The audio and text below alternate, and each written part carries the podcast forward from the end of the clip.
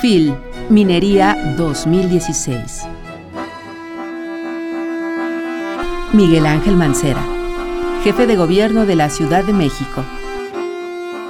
A mí me llena de satisfacción escuchar cuando en las escuelas primarias, en las escuelas secundarias, en preparatoria, se hacen convocatorias para venir acá, para estar presentes en esta feria, en la feria del Palacio de Minería.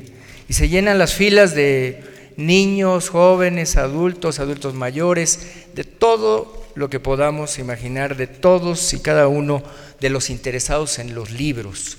Yo creo que no hemos dimensionado cuántas personas están interesadas en los libros en nuestro país. ¿Cuántos quisieran tener un libro para poder acceder a ese maravilloso mundo? FIL Minería 2016. Radio UNAM.